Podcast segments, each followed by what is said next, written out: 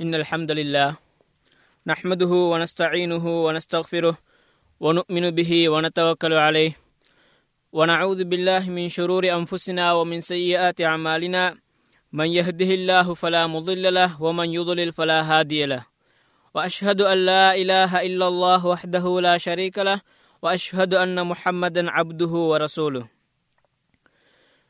فقد قال الله تعالى في قرآنه الكريم أعوذ بالله من الشيطان الرجيم وَلَقَدْ بَعَثْنَا فِي كُلِّ أُمَّةٍ رَسُولًا أَنِ اعْبُدُوا اللَّهَ وَاجْتَنِبُوا الطَّاغُوتَ.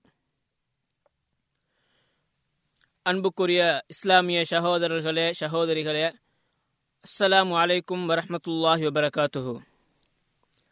Saudi அரேபியாவின் Riyadh நகரத்தில் அமைந்துள்ள ரபுவா இஸ்லாமிய நிலையம் சார்பாக இந்நிகழ்ச்சியை உங்களுக்கு முன் சமர்ப்பிப்பவர் இலங்கையைச் சேர்ந்த எம் அஹ்மத் அப்பாசி. இன்றைய நிகழ்ச்சியில் அல்லாஹ் தாலாவை மாத்திரம் வணங்கக்கூடிய இந்த ஏகத்துவத்தை பற்றியும் அதை அளிக்கக்கூடிய இணை வைப்பை பற்றியும் சற்று பார்க்கலாம் என்று நினைக்கின்றேன். அன்புக்குரிய சகோதரர்களே, படைத்தவன் அல்லாஹ் தாலா அவனுடைய படைப்புகளிடமிருந்து ஒரு விடயத்தை எங்களிடத்திலே எதிர்பார்க்கின்றான். நாமெல்லாம் ஏன் படைக்கப்பட்டோம் என்பதை பற்றி அல்லாஹ் தாலா தனது திருமறையிலே சொல்லக்கூடிய நேரத்தில் ஒமா ஹலகுத்துல் ஜின்னா வல் இன்சா இல்லா லியஅபுதூன், மனிதர்களையும் ஜின்களையும் என்னை வணங்குவதற்காகவே தவிர நான் படைக்கவில்லை என்று அல்லாஹ் தாலா திருமறையிலே கூறுகின்றான். அந்த அடிப்படையிலே மனிதர்கள் படைக்கப்பட்டிருப்பவருடைய நோக்கம் என்ன? அல்லாஹ் தாலாவை வணங்க வேண்டும் என்பதுதான். இந்த அல்லாஹ் தாலாவுடைய விடயத்திலே அவனை ஏகத்துவப்படுத்த வேண்டும் என்பதுதான் முதலாவது ஒரு முஸ்லிம் செய்ய வேண்டிய கடமையாக இருந்து கொண்டிருக்கின்றது. இந்த ஏகத்துவத்தை பொறுத்தவரையிலே இதனை எங்களுக்கு மூன்று வகையாக பிரிக்கலாம். முதலாவதாக அல்லாஹ் தாலாவுடைய செயல்களிலே அவனை ஏகத்துவப்படுத்துவது. அவனுக்கென்று சில செயற்கள் இருக்கின்றன. அந்த செயற்களை அல்லாஹுவை தவிர வேறு யாருமே செய்ய மாட்டார்கள் என நாங்கள் உறுதியாக நம்புவது, அதனை ஏற்றுக்கொள்வது. ஒரு மனிதனை உயிர்ப்பிக்கிறது, ஒரு மனிதனை மரணிக்க செய்தல், மலையை பொழிய வைத்தல், பயிர் பச்சைகளை முளைக்க செய்தல்,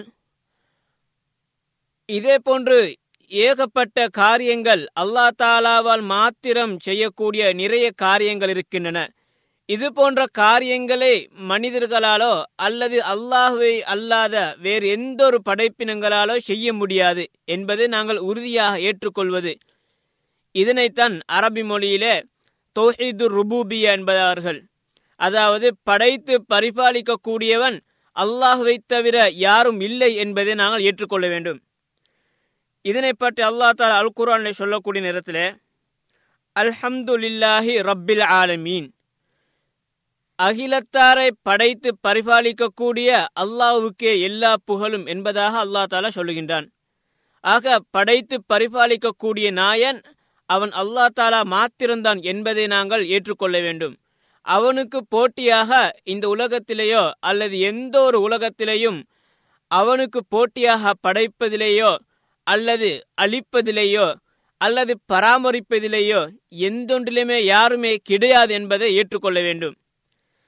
இந்த விடயத்தை பொறுத்தவரையிலே இதனை ஒரு சில மனிதர்களை தவிர உலகத்திலே இருக்கக்கூடிய ஒட்டுமொத்த சமூகமும் இதனை ஏற்றுக்கொண்டிருக்கின்றன. நபி ஆதம் அலைஹிஸ்ஸலாம் அவர்கள் தொடக்கம் நாளை மறுமை வரையில் இருக்கக்கூடிய இந்த சமூகங்களிலே அனைத்து மதங்களும் அனைத்து சமூகங்களும் அனைத்து இயக்கங்களும் இந்த அல்லாஹ் தாலாவை மாத்திரம்தான் படைத்து பரிபாலிக்கக்கூடியவனாக ஏற்றுக்கொண்டிருக்கின்றார்கள். இதிலே ஒரு சிலர்களை தவிர அடுத்த அனைவருமே இதனை ஏற்றுக்கொண்டிருக்கின்றார்கள். இதனை அல்லாஹ் தாலா தனது திருமறையிலும் சொல்லுகின்றான். எவ்வாறென்றால் குல் மன் யர்ஸுகுகும் மினஸ் ஸமாஇ வல் அர்த் அம்மன் யம்லிகு ஸம்அ வல் அப்ஸார் வமன் யுக்ரிஜுல் ஹய்ய மினல் மய்யித் வயுக்ரிஜுல் மய்யித மினல் ஹய் ஒமன் யுதப்பிருள் அம்ர் ஃபஸயகூலூன அல்லாஹ் ஃபகுல் அஃபலா தத்தகூன். நபியே, நீங்கள் அவரிடத்திலே கேளுங்கள், உங்களுக்கு வானத்திலிருந்தும் பூமியிலிருந்தும் ரிஸ்க் அளிப்பவன், உணவளிப்பவன் யார் என்பதாகவும், அம்மை எம்லிக்கு சம்அவல் அபுசார், அல்லது செவிப்புலன் பார்வை ஆகியவற்றை யார் அவனுடைய அதிகாரத்தில் வைத்திருக்கிறான் என்பதையும், உயிருள்ள ஒன்றிலிருந்து மரண மரணித்த ஒன்றையோ மரணித்த ஒன்றிலிருந்து உயிருள்ள ஒன்றையோ வெளிப்படுத்தக்கூடியவன் யார் என்றும், இந்த அனைத்து கர்மங்களையும் நிர்வகிக்கக்கூடியவன் யார் என்றும் நீங்கள் நபி அவர்களிடத்தில் கேளுங்கள். ஃபஸயா கூலூன் அல்லாஹ், அவர்கள் அனைவருமே சொல்லுவார்கள், அல்லாஹ் தாலா தான் இந்த வேலைகளை செய்கின்றனர் என்பதாக சொல்லுவார்கள். எனவே ஃபக்குல், நபியேனே நீங்கள் சொல்லுங்கள், அப்பலா தத்தகூன், அப்ப நீங்கள் அந்த அல்லாஹ் தாலாவை பயந்திருக்க கூடாதா, அவனை பயந்து நடக்கக்கூடாதா என்பதாக நபியை நீங்கள் அவரிடத்திலே கேளுங்கள். ஆக இந்த வசனத்தை நாங்கள் எடுத்துக்கொண்டால் இதிலே ஒட்டுமொத்த காஃபிர்களும் முஸ்லிம்கள் உட்பட ஒட்டுமொத்த காஃபிர்களும் படைத்து பரிபாலிக்கக்கூடியவன் அல்லாஹ் தாலா மாத்திரம்தான் என்பதை ஏற்றுக்கொண்டிருக்கின்றார்கள். ஆக அந்த அடிப்படையில இந்த விடயத்திலே யார் யாரெல்லாம் மாற்றம் செய்தார்கள், அவர்கள் உண்மையிலே மாற்றம் செய்வதற்குரிய காரணங்கள் இருக்கின்றனவா, ஏன் மாற்றம் செய்தார்கள் என்பதை பற்றி நாங்கள் பார்த்தால், நபி மூசா அலைஹிஸ்ஸலாம் அவர்களுடைய காலத்திலே இருந்த கொடுங்கோலன் ஃபிரௌன் மாத்திரம்தான் அந்த காலத்திலேயே இந்த கடவுளை மறுத்திருக்கின்றான். இந்த ஓரிரை கொள்கையை மறுத்த ஒருவன் என்றால் அந்த ஃபிரௌன் மாத்திரம்தான். என்றாலும் என்ன காரணத்துக்காக மறுத்தார்கள், அதனை பற்றியெல்லாம் அல்லாஹ் தஆலா சொல்லக்கூடிய நேரத்தில் உண்மையிலேயே அவர்களுக்கு எந்த ஒரு ஆதாரமும் கிடையாது என்பதை நாங்கள் அதை அல்லாஹ் தஆலா சொல்லுகின்றான். அவர்களுடைய யதார்த்தத்திலே அவர்கள் அடிப்படையிலே இந்த மார்க்கத்தை ஏற்றுத்தான் இருக்கின்றார்கள். ஆனால் வெறுமனே ஒரு முரண்டுக்காக வேண்டியும் ஒரு விதண்டாவாதத்துக்காக வேண்டியும் தான் இந்த கடவுளை மறுத்திருக்கின்றார்கள். அல்லாஹ் தஆலா அப்படி ஒருத்தன் இல்லை என்பதாக சொல்லியிருக்கிறேன் என்பதை அல் குர்ஆனிலே சொல்லுகின்றான். நபி மூசா அலைஹிஸ்ஸலாம் அவர்கள் ஃபிரௌனுடன் உடைய உரையாடல் செய்யக்கூடிய நேரத்தில் அதனை அல்லாஹ் தஆலா அல் குர்ஆனில் சொல்லுகின்றான். லகத் அலிம்த மா அன்ஸல ஹாஉலா இல்லா ரப்புஸ் ஸமாவாதி வல் அர்ல், இந்த அனைத்து விடயங்களை, மலைகள் இது போன்றவைகளெல்லாம் அந்த வானங்களையும் பூமியையும் படைத்து பரிபாலிக்கக்கூடிய அல்லாஹ் தஆலாவை தவிர வேறு யாருமே இதனை இறக்கவில்லை என்பதை இந்த வேதங்கள் உட்பட வானத்திலிருந்து இறங்கக்கூடிய அத்தனை கர்மங்களையும் அல்லாஹ் தஆலாவை தவிர வேறு யாருமே இறக்கவில்லை என்பதை நீ உறுதியாக அறிந்துதான் இருக்கின்ற என்பதாக நபி மூசா அலைஹிஸ்ஸலாம் அவர்கள் நபி அதாவது ஃபிரௌனிடத்திலே சொல்லுகின்றார்கள். அதனை ஃபிரௌன் மறுக்கவில்லை. ஆனாலும் நான் தான் எல்லாத்தையும் விட பெரிய ஒரு கடவுள் என்பதாக அவன் சொல்லிக் கொண்டிருந்தான். ஆனால் இதனை அல்லாஹ் அவன் மறுக்கவில்லை. அதே போன்று இதனை அல்லாஹ் தஆலா சொல்லுகின்றான் எவ்வாறென்றால், வஜஹது பிஹா வஸ்தைகனத்ஹா அன்ஃபுஸுஹும் துல்மன் வஅலுவா, அதாவது அவர்கள் இந்த ஏகத்துவத்தை, இந்த விஷயங்க மார்க்கங், இந்த வேதங்களை எல்லாம் அவர்கள் மறுத்தார்கள். ஆனால் வஸ்தைகனத்ஹா அன்ஃபுஸுஹும், அவர்களுடைய யதார்த்தத்தில் அவருடைய உள்ளங்களெல்லாம் அவைகளை உறுதியாக ஏற்றுக்கொண்டிருக்கின்றன. ஆனாலும் அநியாயமாகவும் தற்பெருமையின் காரணமாகவும் தான், பெருமைக்காக வேண்டியும் தான் இவர்கள் இவ்வாறு மறுத்தார் என்பதாக அல்லாஹ் தஆலா தனது திருமறையிலே சொல்லுகின்றான். எனவே இது போன்ற இந்த வசனங்களில் நாங்கள் பார்க்கக்கூடிய நேரத்திலே உண்மையிலேயே கடவுள் மறுப்பாளர்கள் இந்த காலத்திலும் இருக்கின்றார்கள். அதாவது நாஸ்திகர்கள் என்று சொல்கின்றோம். இவர்கள் உண்மையிலேயே கடவுளை மறுக்கின்றார்கள். ஆனால் கடவுளை மறுப்பதற்குரிய காரணங்கள், சரியான காரணங்கள் ஏதாவது முன்வைத்தார்கள் என்றால் எந்த ஒரு காரணங்களையும் முன்வைத்ததில்லை. அல்லாஹ் தஆலா சொல்வதை போன்று அவர்கள் வெறுமனே அநியாயமாகவும் முரண்டுக்காக வேண்டி விதண்டாவிதத்துக்காக வேண்டித்தான் இந்த கடவுளை மறுக்கின்றார்களே தவிர அந்த சொற்ப பேரை தவிர வேறு யாரும் இந்த கடவுளை மறுக்கவில்லை என்பதை நாங்கள் விளங்கிக் கொள்ள வேண்டும். எனவே இதனைத்தான் நாங்கள் அல்லாஹ் தஆலாவுடைய செயல்களிலே, அவனுடைய வேலைகளிலே, அவன் செய்யக்கூடிய செயல்களிலே அவனுக்கு நிகராக யாரும் இல்லை என்பதை ஏற்றுக்கொள்வது. படைத்தலன் சொன்னால் அல்லாஹுக்கு போட்டியாக அவன் படைப்பதை போன்று இன்னொருவன் இருக்கின்றானா, அவ்வாறு இல்லை என்பதை ஏற்றுக்கொள்ள வேண்டும். உணவளிக்கக்கூடியவன் அவனிடத்திலே மாத்திரம்தான் அந்த சக்தி இருக்கின்றது என்பதை ஏற்றுக்கொள்ள வேண்டும். அதே போன்று மலையை பொழிவிக்கின்றான், வெயிலை தருகின்றான், இந்த கடல்களை எல்லாம் படைத்திருக்கின்றான், அதே போன்று வானம் பூமி அத்தனையும் படைத்திருக்கின்றான். இந்த படைத்திரண்ட சக்தி அல்லாஹ் தஆலாவுக்கு மாத்திரம்தான் இருக்கின்றது என்பதை நாங்கள் ஏற்றுக்கொள்ள வேண்டும். இது முதலாவது பகுதி. இந்த ஏகத்துவத்துடைய இரண்டாவது பகுதி என்னன்னு சொன்னால், அந்த படைக்கக்கூடியவன், இந்த அனைத்தையுமே படைத்து பரிபாலிக்கக்கூடியவன் அல்லாஹ் தஆலா என்று ஏற்றுக்கொண்டு விட்டால் அடுத்த கட்டமாக நாங்கள் என்ன செய்ய வேண்டும், நாங்கள் செய்யக்கூடிய அத்தனை வணக்கங்களையும் அவனுக்கு மாத்திரம்தான் செலுத்த வேண்டும். இதுதான் நியதி, உலக நியதி. அதாவது நாங்கள் ஒருத்தரை அதாவது எங்களுடைய கடவுளாக எங்களுடைய தலைவர் தலைவராக ஒருவரை ஏற்றுக்கொண்டு விட்டு இன்னொருவருக்கு எங்களுடைய கடமைகளை எங்களுடைய வேலைகளை நாங்கள் செய்தால் அது எங்களுடைய பகுத்தறிவுக்கு கூட படாத ஒரு வீடு. எனவே அல்லாஹ் தஆலா மாத்திரம்தான் இந்த உலகத்திலே படைத்து பரிபாலிக்கக்கூடியவன், இந்த முழு முழு உலகத்தையுமே இயக்கக்கூடியவன் ஒரு கடவுள் தான் அல்லாஹ் மாத்திரம்தான் என்று ஏற்றுக்கொண்டு விட்டோம் என்று சொன்னால் அதற்கு பின்னால் நாங்கள் செய்யக்கூடிய அத்தனை வணக்கங்களுக்கும் தகுதியானவன் அவன் மாத்திரம்தான் என்பதை நாங்கள் ஏற்றுக்கொள்ள வேண்டும். அதாவது எங்களுடைய இந்த இரண்டாவது பகுதி இருக்கின்றது, இதுக்கு அதாவது அரபியிலே தௌஹீதுல் உலூஹிய்யா என்று சொல்லுவார்கள். அதாவது எங்களுடைய செயல்களிலே நாங்கள் அவனை ஏகத்துவப்படுத்துவது. முதலாவது பகுதி என்ன? அல்லாஹ் தஆலாவுடைய செயல்களிலே அவனுக்கு நிகராக யாரும் இல்லை என்பதாக உறுதி கொண்டு அதிலே நாங்கள் அவனை ஏகத்துவப்படுத்துவது. இரண்டாவது பகுதி, நாங்கள் செய்யக்கூடிய இந்த எங்களுடைய செயல்களிலே நாங்கள் புரியக்கூடிய எங்களுடைய வணக்கங்களிலே அல்லாஹ் தஆலாவை ஏற்றுக்கொள்வது, அவனை மாத்திரம் ஒருமைப்படுத்துவது. அதாவது நாங்கள் செய்யக்கூடிய எந்த ஒரு வணக்கமாக இருந்தாலும் அந்த வணக்கத்தை அல்லாஹ்வுக்கு மாத்திரம் செலுத்துவது. நாங்கள் தொழலாம், அல்லது நோன்பு பிடிக்கலாம், அல் குர்ஆன் ஓதலாம், தான தர்மங்கள் செய்யலாம், பிராணிகளை அறுத்து பலியிடலாம், நேர்ச்சை வைக்கலாம், அஞ்சலாம், அதே போன்று மஹப்பத் உள்ள உள்ளத்தளவில் அதாவது நாங்கள் ஒருவரை விரும்பலாம். இது போன்ற எல்லா காரியங்களையும் அது வணக்கமாக இருக்கக்கூடிய நேரத்தில் அந்த வணக்கத்தை செலுத்தப்படக்கூடியவன் யார்? அல்லாஹ் மாத்திரம்தான். எனவே நாங்கள் அல்லாஹ் தஆலா தான் படைத்து பரிபாலிக்கக்கூடிய ஏற்றுக்கொண்டு விட்டால் அடுத்த கட்டம் அதுதான் நாங்கள் அவனை மாத்திரம்தான் வணங்க வேண்டும். அவன் அல்லாத வேறொருவனை நாங்கள் வணங்கினோம் என்றால் அப்ப நாங்கள் உதாரணத்துக்கு இந்த உலகத்திலே வந்து எங்களுக்கு எல்லா உதவிகளையும் செய்யக்கூடிய ஒரு எஜமான் இருக்கின்றார். எங்களுடைய உதாரணத்துக்காக நாங்கள் சொல்லுங்கள், எங்களுடைய வீட்டு எஜமானோடு வைத்துக் கொள்வோம். அந்த எஜமான் தான் எங்களுக்கு அதாவது சம்பளம் தருகின்றார், எங்களுக்கு உணவு தருகின்றார், உடைகள் எல்லாம் தருகின்றார். இப்படி எல்லா விதமான வேலைகளையும் எஜமான் எங்களுக்கு செய்து தரக்கூடிய நேரத்தில் நாங்கள் அந்த எஜமானுக்கு பணிவிடை செய்யாமல் அந்த எஜமானுடைய வேலைகளை செய்யாமல் வேறொருவருடைய வேலை செய்தால் அது எங்களுடைய பகுத்தறிவுக்கு படுமா? படமாட்டாது. அப்ப அதே போன்றுதான் இந்த அனைத்து விடயங்களையும் எங்களை படைத்து எங்களுக்கு அறிவை தந்து எங்களுக்கு செவிப்புலன் பார்வைகள் எல்லாம் தந்து எங்களுக்கு பகுத்தறிவு எல்லாம் தந்து இவ்வளவுமே தந்த அந்த அல்லாஹ் தஆலா இருக்கக்கூடிய நேரத்திலே அவனுக்கு தான் பகு வணக்கத்துக்கு தகுதியானவன் அவன் மாத்திரம் என்ற நிலையிலே நாங்கள் வணக்கங்களை அவனுக்கு செலுத்தாமல் இன்னொருவருக்கு செலுத்தினோம்னு சொன்னால் இது பெரிய ஒரு அநியாயமாக இருந்து கொண்டிருக்கின்றது. இந்த அநியாயத்துக்கு தான் இணை வைப்புன்னு சொல்லுகின்றோம். எனவே இந்த தௌஹீதுல் உலூஹிய்யா என்ற இந்த வணக்கம் இருக்கின்றது, இந்த வணக்கங்கள் அனைத்தையுமே அல்லாஹ் தஆலாவுக்கு மாத்திரம் செய்ய வேண்டும் என்ற இந்த வணக்க முறை இருக்கின்றது, இந்த ஏகத்துவ முறை இருக்கின்றது. இந்த ஏகத்துவ முறைதான் அடிப்படை. ஒரு மனிதன் முஸ்லிமா அல்லது முஸ்லிம் அல்லாதவனா, அவன் முஃமினா முஷ்ரிகா என்பதை அதாவது உண்மையாக அதாவது இறை நம்பிக்கை உள்ளவனா அல்லது இணை வைப்பாளனா என்பதை பிரித்தறியக்கூடிய ஒரு பிரித்தறியக்கூடிய ஒரு விடயம்தான் இந்த தௌஹீதுல் உலூஹிய்யா என்று சொல்லக்கூடிய இந்த வணக்கங்கள் அனைத்தையுமே அல்லாஹ்வுக்கு மாத்திரம் செலுத்த வேண்டும் என்ற அந்த நியதி, அந்த அடிப்படையிலே தான் நாங்கள் இருக்கின்றோம். இந்த ஒரு காரணத்துக்காக இந்த வணக்கங்கள் அனைத்தையுமே அல்லாஹ்வுக்கு மாத்திரம்தான் செலுத்த வேண்டும் என்ற அந்த ஒரு நியதிக்காகத்தான் அல்லாஹ் நான் ஏற்கனவே சொன்னதை போன்று மனிதர்கள் ஜின்கள் அனைவரையுமே படைத்திருக்கின்றான். இந்த ஒரு காரணத்துக்காகத்தான் அல்லாஹ் தஆலா அனுப்பப்பட்ட அவனால் அனுப்பப்பட்ட எல்லா நபிமார்களையுமே அல்லாஹ் அனுப்பியிருக்கின்றான்.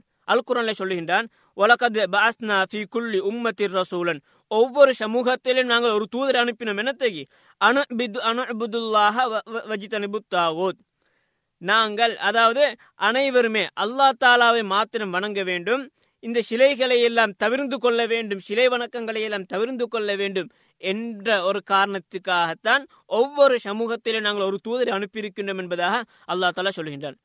ஆக இந்த தூதர்களை அனுப்பக்கூடிய நோக்கமும் இதுதான். ஏன் வணக்கங்கள் அனைத்தையுமே அல்லாஹ் தஆலாவுக்கு மாத்திரம் செலுத்த வேண்டும், அந்த வணக்கத்திலே வந்து வேற யாரையுமே நாங்கள் பகிர்ந்து கொள்ளக்கூடாது, அவனுக்கு செலுத்த வேண்டிய வணக்கங்களிலே ஒரு பகுதியை நாங்கள் இன்னொருவருக்கு வேறொருவருக்கு செலுத்திவிடக்கூடாது. அந்த ஒரு காரணத்துக்காகத்தான் அல்லாஹ் தஆலா இந்த அந்த நபிமார்கள் அனைவரையுமே அனுப்பியிருக்கின்றான். அதே காரணத்துக்காகத்தான் அல்லாஹ் தஆலா வேதங்களையும் அனுப்பியிருக்கின்றான். அல் குர்ஆனா இருக்கலாம், அல்லது அதற்கு முன்னால் அருளப்பட்ட தௌராத், இஞ்சில், ஜபூர் போன்ற வேதங்களா இருக்கலாம், அல்லது நபி இப்ராஹிம் நபி மூசா போன்ற நபிமார்களுக்கு கொடுக்கப்பட்ட ஏடுகளா சுஹூஃபுகளா இருக்கலாம். இந்த அனைத்தையுமே இது அல்லாமல் எங்களுக்கு நாங்கள் பேர் அறியாத ஏக இன்னும் ஏகப்பட்ட வேதங்கள் எல்லாம் இருக்கின்றன. அந்த எந்த ஒரு வேதமாக இருந்தாலும் இந்த அனைத்து வேதம் ஏன் கொடுக்கப்பட்டன, அதில் என்ன சொல்லப்பட்டிருக்கின்றது? படைத்தவன் அல்லாஹ் தஆலா அவன் இருக்கக்கூடிய நேரத்தில் அவனை மாத்திரம்தான் வணங்க வேண்டும். அவன் அல்லாத வேறு யாரையுமே வணங்கக்கூடாது என்ற ஒரு காரணத்துக்காக தான் அல்லாஹ் தஆலா அனுப்பியிருக்கின்றான். இந்த வேதங்கள் இறக்கி இருக்கின்றான், இந்த நபிமார்களை நான் அனுப்பியிருக்கின்றான். ஏன் அவனை தவிர வேறு யாருமே வணங்கக்கூடாது என்ற ஒரு காரணத்துக்காகத்தான். சரி, ஏன் இந்த அல்லாஹ் தஆலாவை மாத்திரம் நாங்கள் வணங்க வேண்டும், அல்லாஹ் தஆலா மட்டும்தான் வணங்க வணங்குவதற்கு தகுதி என்று ஏன் சொல்கின்றோம்? அவன் மாத்திரம்தான் கடவுளாக இருக்க தகுதியானவன். இன்று உலகத்தில் நாங்கள் பார்க்கின்றோம், பல மதங்கள் இருக்கின்றன. அதாவது கிறிஸ்தவம் என்று, யூதம் என்று, பௌத்தம் என்று, இந்து, இஸ்லாம், இவ்வாறு பல மதங்கள் இருக்கின்றன. ஒவ்வொரு மதத்திலேயுமே ஒவ்வொரு விதமான இறை நம்பிக்கையில் இருக்கின்றன. உண்மையிலேயே இந்த அனைத்து இறை நம்பிக்கைகளையும் இறை நம்பிக்கை கோட்பாடில் எடுத்து பார்த்தோன்னு சொன்னால், முஸ்லிம்கள் வணங்கக்கூடிய இந்த அல்லாஹ் தஆலா இருக்கின்றானே, இவனிடத்தில் இவன் தான் உண்மையாக கடவுளுக்கு இறைவனுக்கு தகுதியானவன் என்பது எங்களுக்கு பகுத்தறிவு ரீதியாகவே புலனாகின்றன. ஏனென்றால் ஒருவன் கடவுளாக இருப்பதாக சொன்னால் அவனுக்கென்று சில தகமைகள் இருக்கின்றன. அந்த தகமைகளில் எந்தொன்றுமே ஏனைய கடவுள்களுக்கு கிடையாது என்பதுதான் உண்மையான விஷயமா இருக்கின்றது. உதாரணத்துக்கு ஒரு சில விஷயங்கள் எடுத்துக்கொள்வோம். கடவுளாக இருக்கக்கூடிய ஒருவனாக இருந்து சொன்னால், ஏன் நாங்கள் அல்லாஹ்வை கடவுள் என்று சொல்கின்றோம்? அவன் தான் சக்தி வாய்ந்தவன் என்று சொல்கின்றோம். ஒரு மனிதனுக்கு கடவுளாக விட முடியாது. எனவே இந்த அடிப்படையில சில மதங்களிலே மனிதர்களை வைத்து வழிபாட்டு கொண்டிருக்கிறார்கள்.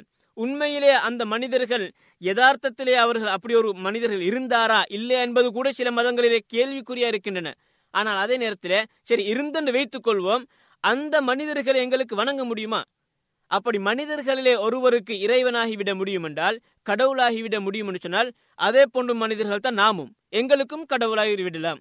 எனவே தான் கடவுள் என்பவன், இறைவன் என்பவன் மனித சக்திக்கு அப்பாற்பட்ட ஒரு பெரிய ஒரு சக்தி இருக்க வேண்டும். ஏன் அப்போ அவ்வாறு இருக்க வேண்டும்? மனிதனால் முடியாது. உண்மையிலே கடவுள்னா அவன் நீதி வழங்கக்கூடியவனாக இருக்க வேண்டும். நீதி வழங்கக்கூடியவன் எவ்வாறு இருக்க வேண்டும்? எல்லா தரப்புகளையுமே அறியக்கூடிய ஒருவனாக இருக்க வேண்டும். ஒரே நேரத்தில் இந்த முழு உலகத்திலேயுமே யார் யார் என்ன பேசுகின்றார்கள் அனைத்தையுமே கேட்கக்கூடிய சக்தி உள்ளவனாக கடவுள் இருக்க வேண்டும். இவ்வாறு மனிதனால் முடியாது. அதே போன்று ஒரே நேரத்தில் இந்த உலகத்தில் என்னென்ன விடயங்கள் நடக்கின்றன என்ற அனைத்தையுமே பார்க்கக்கூடிய சக்தி கடவுளுக்கு இருக்க வேண்டும். அப்படிப்பட்ட ஒரு சக்தி மனிதனுக்கு கிடையாது. ஆகவே தான் மனிதனாக இருக்கக்கூடிய ஒருவனுக்கு கடவுளாகிவிட முடியாது. அதே போன்று மனிதனாக இருக்கக்கூடியவன் பிறந்து வந்திருக்கின்றான். ஆக அவ்வாறுன்னு சொன்னால், அப்ப மனிதன் கடவுளாக இருந்தால் அந்த பிறந்து வந்த மனிதன் அவன் பிறக்கிறதுக்கு முன்னால் யார் கடவுள்? பிறந்து வந்த அனைவருமே ஒரு நாளைக்கு மரணித்து விடுவார்கள் என்பது உலக நியதி. அந்த அடிப்படையில அவன் மரணித்து விட்டான்னு சொன்னால் கடவுளுக்கு மரணமா? அப்ப கடவுள் மரணித்து விட்டான்னு சொன்னால் அதற்கு பின்னால் இந்த உலகத்தை யார் நிர்வகிப்பது? இது போன்ற பல சிக்கல்களாம் இருக்கின்றன. எனவே தான் மனிதர்களிலே ஒருவன் கடவுளாகிவிட முடியாது. அந்த அடிப்படையிலே தான் மனிதர்கள் யார் இன்று மனிதர்களை வணங்கக்கூடிய மதங்கள் எடுத்து பார்க்கலாம். கிறிஸ்தவமாக இருக்கலாம் அல்லது பௌத்தமாக இருக்கலாம். இது போன்ற மதங்களிலே எல்லாம் மனிதர்களை வைத்து வழிபட்டு கொண்டிருக்கிறார்கள். இந்த மனிதர்கள் உண்மையிலே இப்பொழுது உயிருடன் இருக்கின்றார்களா இல்லையா? அவ்வாறு இருந்தாலும் அவர்களால் கடவுளாகிவிட முடியுமா? அந்த கடவுளுக்குரிய தகமைகள் அவரிடத்தில் இருக்கின்றனவா என்பதை போன்ற கேள்விகள் இருக்கின்றன. மனிதன் என்று வரக்கூடிய நேரத்தில் அவனுக்கு மனித கடவுளாக இருந்து சொன்னால் அவன் சாப்பிடக்கூடாது, அவனுக்கு பசி வரக்கூடாது. ஆனால் பசித்தவர்களுக்கு உணவளிக்கக்கூடிய சக்தி அவனிடத்தில் இருக்க வேண்டும். அதே போன்று அவன் எந்தொன்றும் குடிக்கக்கூடாது, தாகித்தவனுக்கு நீர் புகட்டக்கூடிய சக்தி அவனிடத்தில் இருக்க வேண்டும். அவனுக்கு நோய் வரக்கூடாது, நோயுள்ளவர்களுடைய நோய்களை தீர்ப்பதற்குரிய சக்தி அவனிடத்தில் இருக்க வேண்டும். இவ்வாறு பல விடயங்களை நாங்கள் எடுத்துக்கொண்டால் இது போன்ற இந்த பசி, தாகம், நோய் போன்ற இந்த விடயங்கள் எல்லாம் மனிதனிடத்தில் இருக்கின்றன.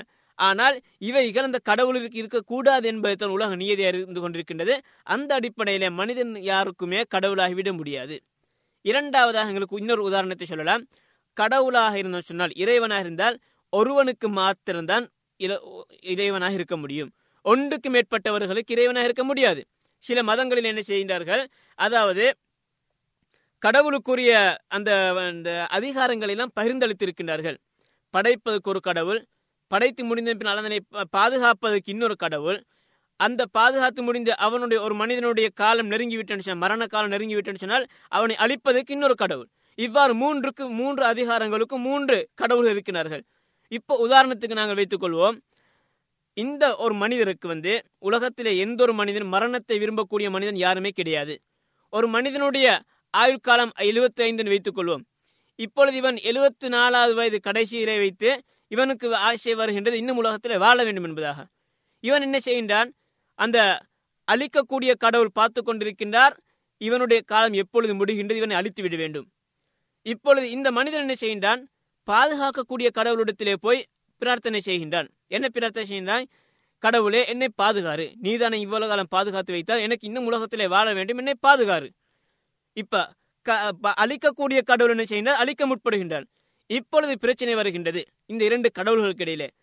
பாதுகாக்கக்கூடிய கடவுள் பார்ப்பால், என்னை நம்பி வந்திருக்கின்றான், எனவே நான் இவனை கட்டாயமா பாதுகாத்துத்தான் தீர வேண்டும். அழிக்கக்கூடிய கடவுள் பார்ப்பார், இவனுடைய காலம் முடிந்து விட்டது, இதற்கு பின்னால் இவனை விட்டு வைக்கக்கூடாது, எனவே இவன் நாங்கள் அழித்து விட வேண்டும் என்பதாக. இப்பொழுது அந்த இரண்டு கடவுள்களுக்கிடையிலே பிரச்சனை வந்து விடுகின்றது. இப்பொழுது இந்த இரண்டு கடவுள்களிலே ஒருவர் தான் முந்திக் கொள்ளலாம்.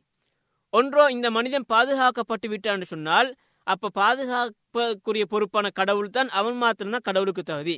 ஏன், அடுத்த கடவுள் தோற்று விட்டான்னா தோக்கக்கூடிய ஒரு ஆளுக்கு வந்து கடவுளாயிட முடியாது. சரி, அவன் அழிந்து விட்டான்னு சொன்னால், அப்ப பாதுகாக்கக்கூடிய கடவுள் அவன் கடவுளுக்கு தகுதி கிடையாது. ஏன், அழிந்து விட்டான்னு சொன்னால் அப்ப அந்த அடுத்த கடவுள் தான் வெற்றி பெற்றிருக்கிறார், அப்ப தோற்கக்கூடியவர் கடவுளுக்கு தகுதி கிடையாது. எப்படி எங்க சுத்தி வந்தோன்னு சொன்னாலும், கடவுள் வரக்கூடிய நேரத்தில் அது ஒருவன் மாத்திரம்தான் இருக்க முடியும் என்பது எங்களுடைய பகுத்தறிவிக்கை எட்டுகின்றது. எனவே தான் அல்லா தாலா மாத்திரம்தான் கடவுளா இருக்க வேண்டும் என்பதை நாங்கள் இங்கே சொல்லுகின்றோம். அந்த கடவுள் மாத்திரம்தான், அவன் இறைவன் மாத்திரம்தான் வணங்குவதற்கு தகுதியானவன், அவனை மாத்திரம்தான் நாங்கள் என்ன செய்ய வேண்டும்? வணங்க வேண்டும் என்பது இந்த அல்குரானுடைய வசனங்களிலிருந்தும் அதே போன்ற நபிமொழிகளிலும் எங்களுக்கு விளங்குகின்றது. இந்த ஏகத்துவத்துடைய அடுத்த பகுதி என்னன்னு சொன்னால், அல்லா தாலா இந்த கடவுள், நாங்கள் ஓரிரை கடவுளை ஏற்றுக்கொண்டு விட்டோம். இந்த அல்லா தாலாவுக்கண்டு சில பெயர்கள், சில பண்புகள் இருக்கின்றன. இந்த பெயர்களையும் பண்புகளையும் நாங்கள் ஏற்றுக்கொள்ள வேண்டும். அல்லா தாலாவுக்கண்டு சில பெயர்கள் இருக்கின்றன, சில பண்புகள் இருக்கின்றன. இந்த பண்புகள் அல்லா தாலா அவனுடைய குர்ஆனிலே அவனுக்கென்று சில பெயர்களை வைத்திருக்கின்றான். அல் குர்ஆனிலே சொல்லுகின்றான், வலில்லாஹில் அஸ்மாஉல் ஹுஸ்னா ஃபதுஊஹு பிஹா. அல்லா தாலாவுக்கு அழகிய திருநாமங்கள் இருக்கின்றன, அவைகளை வைத்து நீங்கள் அவனை அழையுங்கள் என்பதாக அல் குர்ஆனிலே சொல்லுகின்றான். ஆக அல்லாவுக்கென்று சில பெயர்கள் இருக்கின்றன, அதே போன்று அல்லா தாலாவுக்கென்று சில பண்புகள் இருக்கின்றன. இந்த பண்புகளை இரண்டு விதத்தில் அல்லா தாலா எங்களுக்கு அறிமுகப்படுத்தியிருக்கின்றான். ஒன்று, அவனுடைய அல் குர்ஆனிலே, அவனுடைய வேதங்களிலே அல்லா தாலா அவனுக்குரிய பெயர்களை சொல்லி காட்டியிருக்கிறான், எனக்கு இப்படி இப்படி எல்லாம் பெயர்கள் இருக்கின்றன என்பதாக. உதாரணத்துக்காக சொல்வதா இருந்தால், ஒஹுவ சமீஉல் பசீர், அவன் கேட்கக்கூடியவன், அவன் பார்க்கக்கூடியவன். இந்த இரண்டு பண்புகளுடன் சேர்த்து அவனுக்கு சமீ என்ற ஒரு பேர் இருக்கின்றது, அவனுக்கு பசீர் என்ற ஒரு பேர் இருக்கின்றது. இவ்வாறு ஏகப்பட்ட எத்தனையோ பெயர்கள் இருக்கின்றன. இந்த பெயர்களையும் பண்புகளுடைய விடத்திலே நாங்கள் எவ்வாறு நடந்து கொள்ள வேண்டும்? அதில் முதலாவது பகுதி அல்லா தாலா அல் குர்ஆனிலே சொல்லியிருக்கின்றான். இரண்டாவது பகுதி, நபி ஸல்லல்லாஹு அலைஹி வஸல்லம் அவர்கள் தனது திரு அதாவது பொன்மொழிகளிலே, ஹதீஸ் கிரந்தங்களிலே இதனை சொல்லியிருக்கிறார்கள். ஆக அல்லா தாலாவுடைய அல் குர்ஆனிலேயோ அல்லது நபிகளாருடைய சஹியான பொன்மொழிகளிலேயோ இல் அல்லாஹ்வுக்குரிய ஏதாவது ஒரு பெயர் அல்லது அவனுக்குரிய ஒரு பண்பு வந்துவிட்டேன்னு சொன்னால், இந்த நேரத்தில் நாங்கள் எவ்வாறு நடந்து கொள்ள வேண்டும், என்ன செய்ய வேண்டும்? இந்த பண்புகளை ஏற்றுக்கொள்வதா, அல்லது இந்த பண்புகளை பார்த்தால் இவைகளெல்லாம் மனித படைப்பினங்களை போன்றிருக்கின்றது, இந்த பண்புகள் எல்லாம் மனிதனுக்கு இருக்கின்றது, அப்ப மனிதனும் கடவுளும் ஒன்றாகி விடுவானே, எனவே இது கடவுளுக்கு கிடையாது என்று அவைகளை தட்டி விடுவதா, அல்லது மனிதனுக்கும் கடவுளும் ஒப்பாக கூடாது என்பதற்காக அதற்குரிய யதார்த்தமான கருத்தை வைத்து விட்டுவிட்டு இன்னொரு மாற்று கருத்து கொடுப்பதா? இதுல எந்த நிலைமை நாங்கள் கடைபிடிக்க வேண்டும் என்பதை நாங்கள் பார்த்துக் கொள்ள வேண்டும். அடிப்படையில அல்லா தாலாவுடைய ஒரு பெயர் வந்துவிட்டேன்னு சொன்னால் அல்லது அவனுடைய ஒரு பண்பு வந்துவிட்டேன்னு சொன்னால், அந்த அல்லாவுடைய பெயரையும் பண்புடைய விடயத்திலே அதாவது நபி அவர்களுடைய காலம் தொட்டு சஹாபாக்கள், முன்னால் இருந்த சலஃபு சாலிஹ்கள் அனைவருடைய கொள்கை என்னன்னு சொன்னால், அந்த பெயர்களை, அந்த பண்புகளை, அது என்ன அர்த்தத்திலே, என்ன கருத்திலே பாவிக்கப்பட்டிருக்கின்றதோ, அரபு மொழியில அதுக்கு என்ன அர்த்தம் இருக்கின்றதோ அந்த அர்த்தத்திலேயே வைத்து நாங்கள் அதனை ஏற்றுக்கொள்ள வேண்டும். அவனுக்கு என்று சில சில பண்புகள் இருக்கின்றனவா, அவைகளை என்னென்ன அர்த்தத்திலே சொல்லப்பட்டிருக்கின்றதோ அந்த அர்த்தத்திலேயே நாங்கள் அதனை ஏற்றுக்கொள்ள வேண்டும். அதனை இல்லை என்று சொல்வதோ அல்லது அதற்கு மாற்று கருத்து கொடுப்பதோ அல்லது அதனை திரிவுபடுத்துவதோ இது போன்ற விடயங்களை செய்யக்கூடாது. ஏன், அல்லா தாலாவுத்தான் அவனுக்கு தெரியும், அவனை பற்றி அறிந்தவன் அவன் மாத்திருந்தான். அல்லா தாலாவை பற்றி அதிகமாக அறிந்தவன் யார்? அவன் மாத்திருந்தான். எனவே அவனே அவனுக்கு ஒரு பண்பு இருப்பதாக அல் குர்ஆனிலேயோ அல்லது நபி அவர்களிடத்திலே ஹதீஸ் மூலமாகவோ அல்லாஹ் சொல்லுகின்றான். அவனுக்கண்டு இருக்கக்கூடிய ஒரு பண்பை அவன் என்ன அர்த்தத்தில் சொல்லியிருக்கிறானோ அந்த அர்த்தத்தை வைத்து விட்டு நாங்கள் அதுக்கு மாற்று கருத்து கொடுத்தால், அல்லது அவன் இருக்கென்று சொன்ன அவனுக்கு இருக்கென்று சொன்ன ஒரு பண்பை நாங்கள் இல்லை என்று சொன்னால், அப்ப நாங்கள் அல்லா தாலாவை விட முந்தி விடுவோம் என்ற நிலைமைக்கு வந்து விடுகின்றோம். எனவே அல்லா தாலாவுடைய இந்த பண்புகள், பெயர்களுடைய விஷயத்திலே நாங்கள் அனைவரும் ஏற்றுக்கொள்ள வேண்டிய விஷயம் என்ன? அது என்ன அர்த்தத்திலே சொல்லப்பட்டிருக்கின்றதோ அந்த அர்த்தத்திலே அவ்வாறே வைத்துக் கொள்ள வேண்டும். அதிலே நாங்கள் எந்த ஒன்றுமைக்கும் அஞ்ச தேவையில்லை. அந்த அர்த்தங்கள், அந்த பண்புகளிலே சில பண்புகள் மனிதர்களுக்கும் இருக்கின்றன. உதாரணத்துக்காக சொல்வதால் அல்லாஹ் தஆலா அல்குர்ஆனிலே சொல்கின்றான், லைஸ கமிஸ்லிஹி ஷைஉன் வஹுவ ஸமீஉல் பஸீர். அவனை போன்று, அல்லாஹ்வை போன்று எந்தொன்று வஸ்துவும் கிடையாது.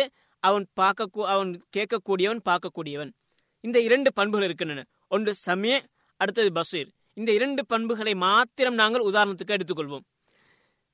இந்த இரண்டு பண்புகளும் அல்லாஹ் தஆலாவுக்கு இருக்கின்றதாக அல்லாஹ் தஆலா அல்குர்ஆனிலே சொல்லுகின்றான். இதே பண்புகள் மனிதர்களிடத்திலேயும் இருக்கின்றன. இதே பண்புகள் மனிதர் அல்லாத வேறு மிருகங்களிடத்திலேயும் இருக்கின்றன. இப்பொழுது மனிதன் பார்க்கின்றான், இந்த பண்புகள் எல்லாம் அல்லாஹ் தஆலா அல்குர்ஆனில் அவனுக்கு இருக்கின்றதா சொல்கின்றானே, இந்த பண்புகள் எல்லாம் எங்களிடத்திலேயும் இருக்கின்றனவே.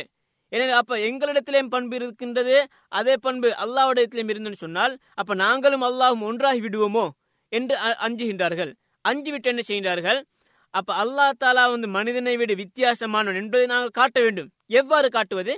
எங்களுக்கு இருக்கின்றதா அதைத்தான் நாங்கள் நேரடியாக பார்க்கின்றோமே. ஒரு விடயத்தை பார்க்கின்றோம், அதே போன்ற ஐம்புலங்களை உணர்கின்றோம், கேட்கின்றோம். அப்ப எங்களுக்கு நிதர்சனமா எங்களுக்கு விளங்குகின்றது. ஆனால் அல்லாஹ் தஆலாவுக்கு கேள்வி இருக்கின்றதா, பார்வை இருக்கின்றதா? அது நாங்கள் அல்லாஹ்வை நேரடியாக இன்னும் காணவில்லை, எனவே அவனுக்கு இல்லை. எங்களுக்கு இருக்கின்றது ஊர்ஜிதமாகிவிட்டது, எனவே அதனை அவனுக்கு இல்லை என்பதை நாங்கள் முடிவெடுத்து விடுகின்றோம். ஏன்? அல்லாஹும் மனிதனும் வேறு வேறு என்பதை காட்டுவதற்காக. நாங்கள் சற்று சிந்திக்க வேண்டும். அல்லாஹ் தஆலாவை மனிதனை வேறு வேறு என்று காட்டுவதற்கு அது மாத்திரமல்ல வழி.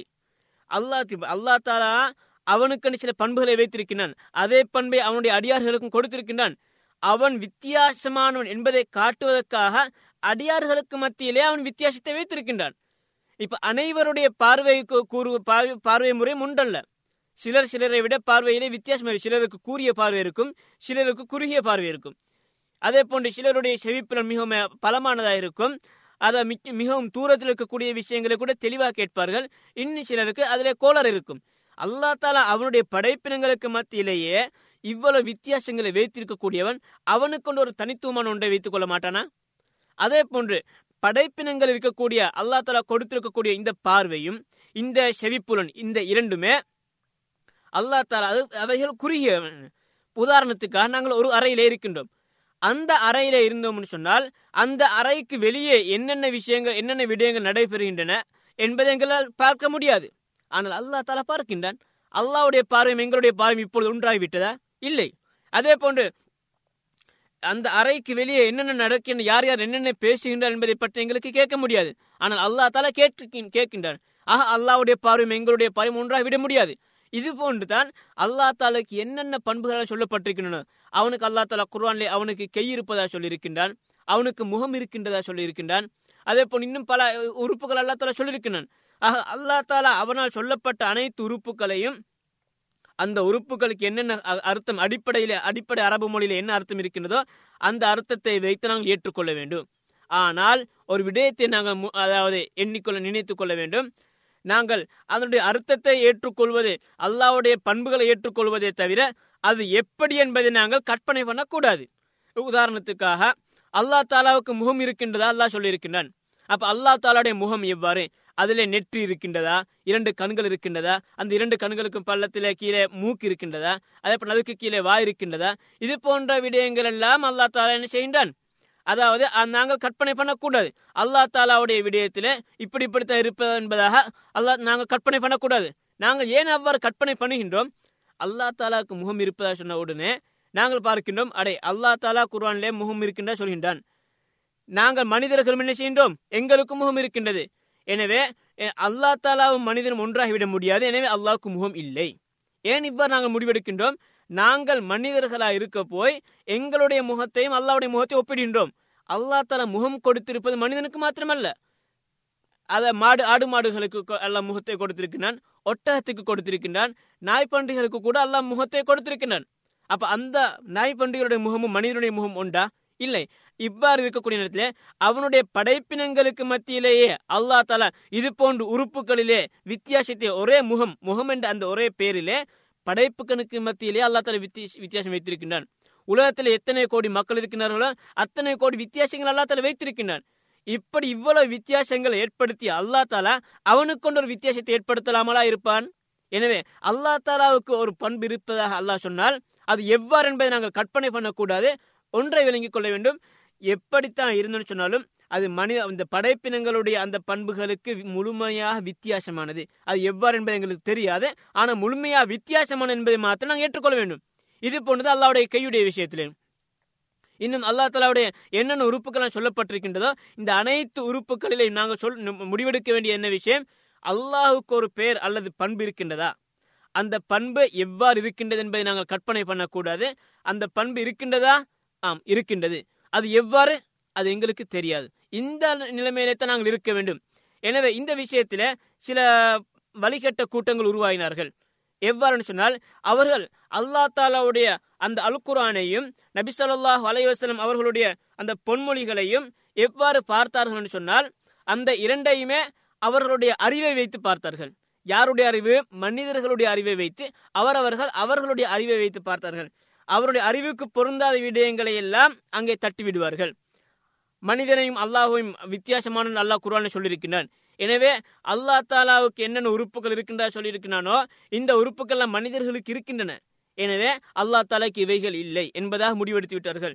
இதுல முக்கியமாக இந்த இந்த பிரச்சனைக்கு தலைமை தாங்கக்கூடியவர்கள் ஜஹமியாக்கள் சொல்கின்றோம்.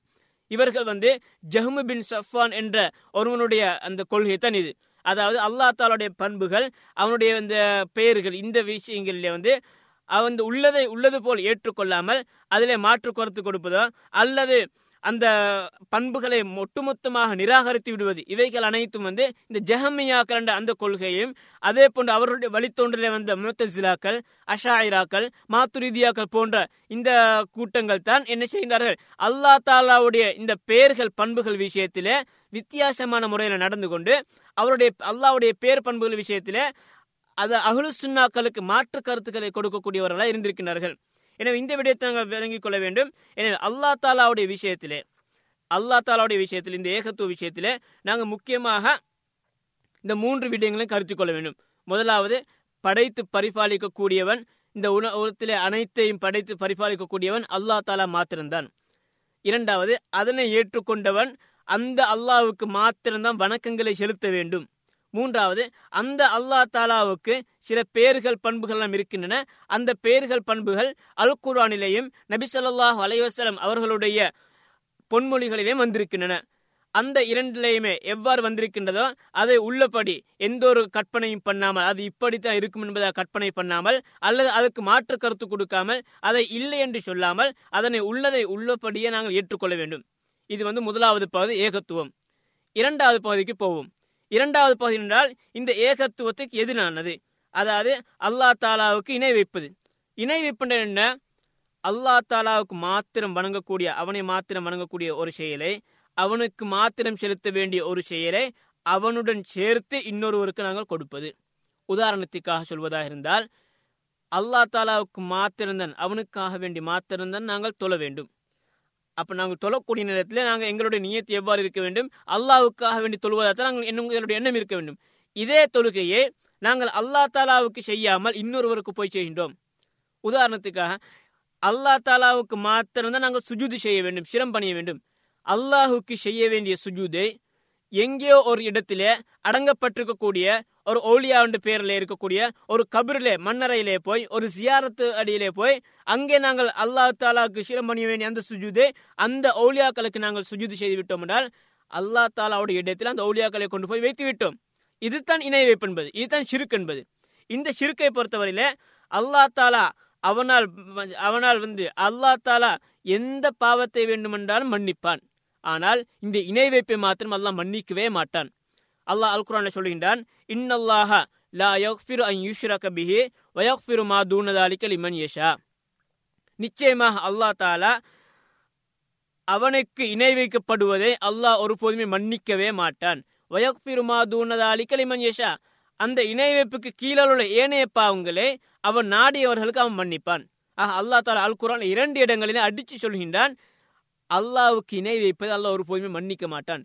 எனவே யார் யாரெல்லாம் இணை வைத்தவர்களா மரணிக்கின்றார்களோ அவர்கள் நிரந்தர நரகவாதிகள் என்பதை நாங்கள் புலங்கி விளங்கிக் கொள்ள வேண்டும். அந்த அடிப்படையிலே இந்த அல்லாஹ் தாலாவுடைய இந்த இணை வைப்பு இருக்கின்றதே, இது எந்த அளவுக்கு மிகவும் பாரதூரம் என்று சொன்னால் அல் குர்ஆன் அல்லாஹ் சொல்கின்றான், இன்ன ஷிர்க லஸுல்முன் அஸீம். நிச்சயமா இந்த இணை வைப்பு என்பது ஒரு மகத்தான ஒரு பெரிய ஒரு அநியாயம் என்பதை அல்லாஹ் சொல்கின்றான். எந்த அடிப்படையில் அநியாயம்?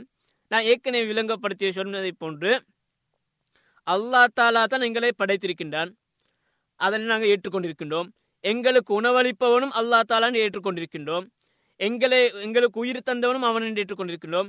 எங்களுக்கு பார்வை தந்தவன் அவன், எங்களுக்கு செவிப்புலன் தந்தவன் அவன், எங்களுக்கு பேச்சை தந்தவன் அவன், எங்களுக்கு எந்த ஒரு நோயும் இல்லாமல் எங்களை வாழ வைத்திருப்பவன் அவன்.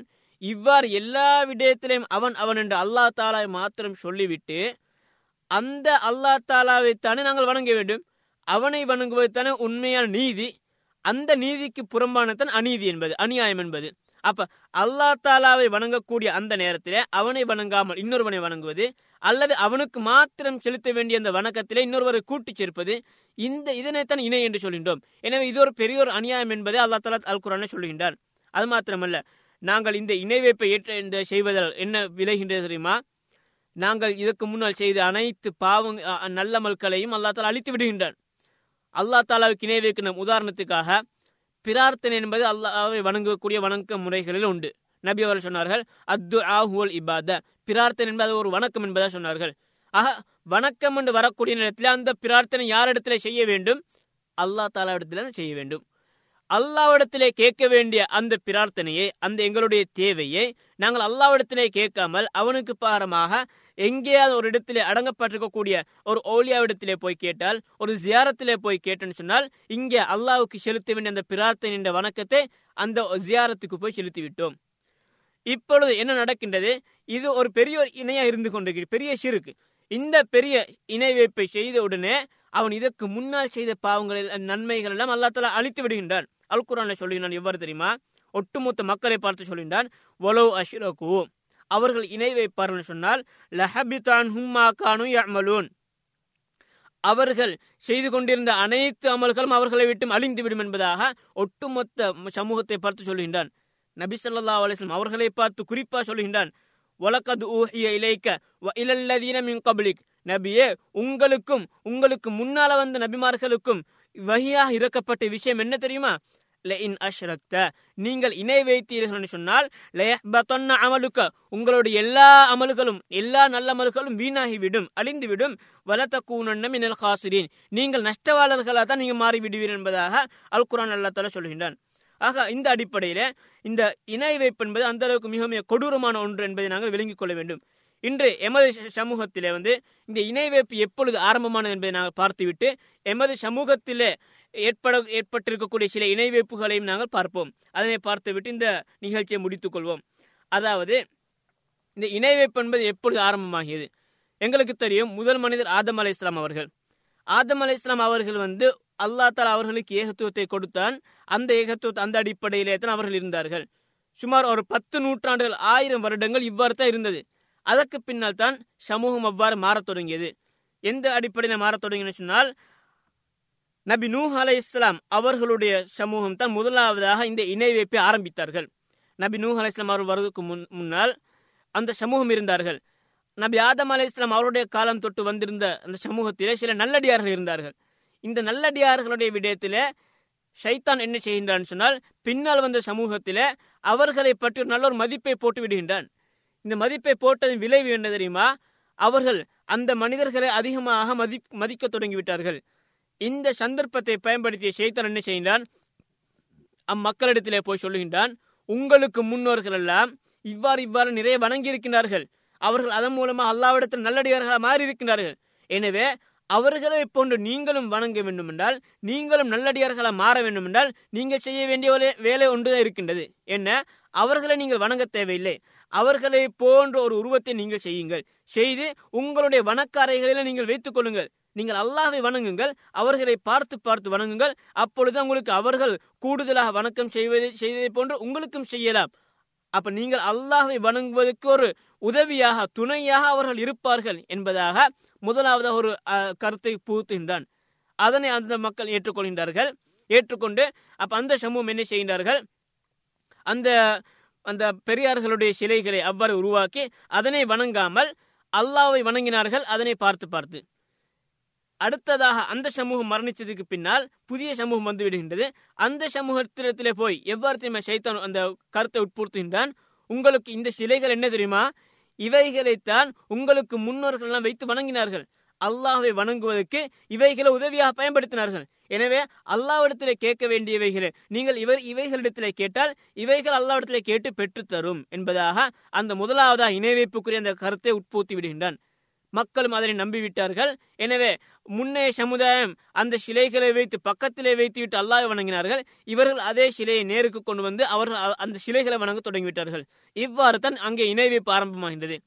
அந்த இணை வைப்பை தகர்த்தறிவதற்காகத்தான் அல்லாஹ் தஆலா நபி நூஹ் அலைஹிஸ்ஸலாம் அவர்களை அனுப்புகின்றான்.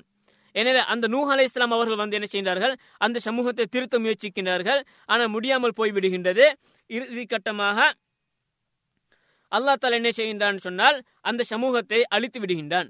அதற்கு பின்னர் நபி நூஹ் அலைஹிஸ்ஸலாம் அவருடைய குடும்பத்தை மாத்திரமாக நிலை பெற செய்து அந்த அல்லாஹ் தஆலா ஒரு கூட்டத்தை நபி அவர்களை ஏற்றுக்கொண்ட அந்த நபி நூஹ் அலைஹிஸ்ஸலாம் அவர்களை ஏற்றுக்கொண்ட கூட்டத்தை அல்லாஹ் வெள்ளத்திலிருந்து பாதுகாத்து அங்கே மீண்டும் அந்த இஸ்லாம் அவ்வாறே வருகின்றது. இவ்வாறு வரக்கூடிய நேரத்தில் கொஞ்சம் காலம் போகக்கூடிய நேரத்தில் திருப்பி மீண்டும் அந்த இணை வைப்பு ஆரம்பமாகின்றது.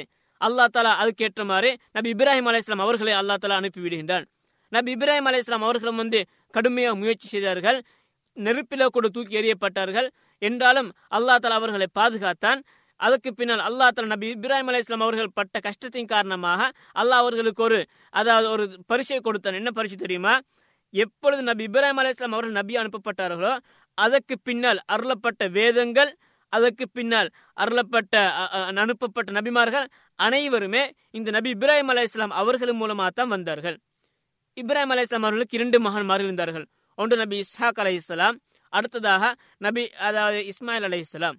நபி இஸ்மாயில் அலைஹிஸ்ஸலாம் அவருடைய குடும்பத்திலே அவர்களுக்கு பின்னால் எந்த ஒரு நபிமார்களும் வரவில்லை. கடைசியாக எமது நபி முஹம்மது ஸல்லல்லாஹு அலைஹி வஸல்லம் அவர்கள் வருகின்றார்கள். நபி இஸ்ஹாக் அலைஹிஸ்ஸலாம் அவருடைய மகன் தான் நபி யாக்கூப் அலைஹிஸ்ஸலாம். அவர்களுடைய இன்னொரு புனை பெயர் தான் இஸ்ராயில்.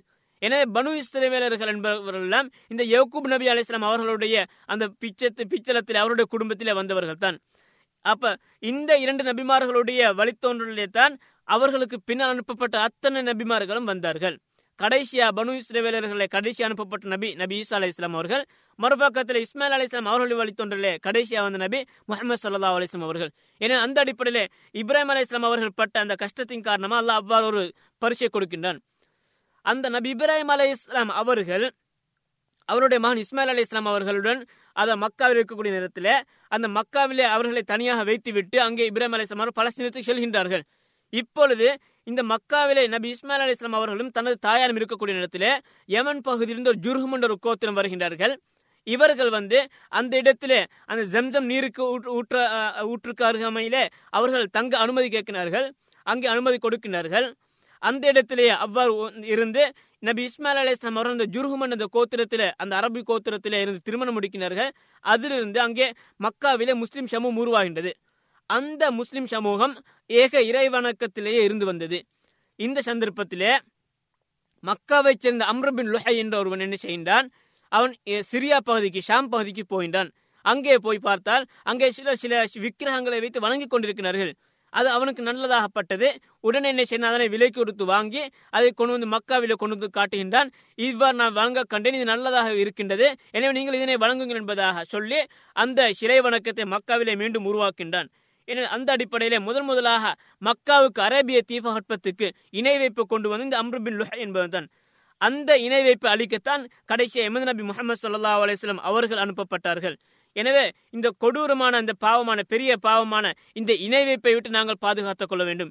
எனவே இந்த நிகழ்ச்சியுடைய சுருக்கம் என்னென்று சொன்னால், ஒன்று, அல்லாஹ் தாலாவை ஏகத்துவப்படுத்த வேண்டும், மறுபக்கத்திலே அவனுக்கு இணை வைக்கக்கூடாது. அல்லாஹ் தாலாவை ஏகத்துவப்படுத்தக்கூடிய நேரத்திலே மூன்று விடயங்கள் நாங்கள் கருத்து கொள்ள வேண்டும்.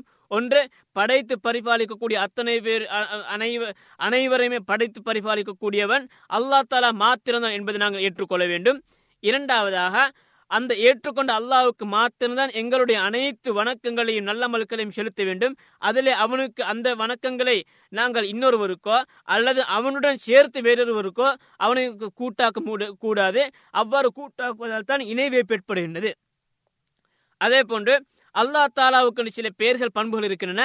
அவைகளை அல்குரானிலே ஹதீஸிலே சஹீஹ் ஹதீஸிலே வந்த அந்த பெயர்களின் பண்புகளையும் அதனுடைய எந்த ஒரு அர்த்தத்தையும் மாற்றாமல், அதுக்கு மாற்று கருத்துக்கள் கொடுக்காமல், அதனை மறுக்காமல், அந்த அந்த அந்த பண்புகள் இவ்வாறு தான் இருக்கும் என்பதாக கற்பனை செய்யாமல் நாங்கள் அந்த பண்புகளை ஏற்றுக்கொள்ள வேண்டும்.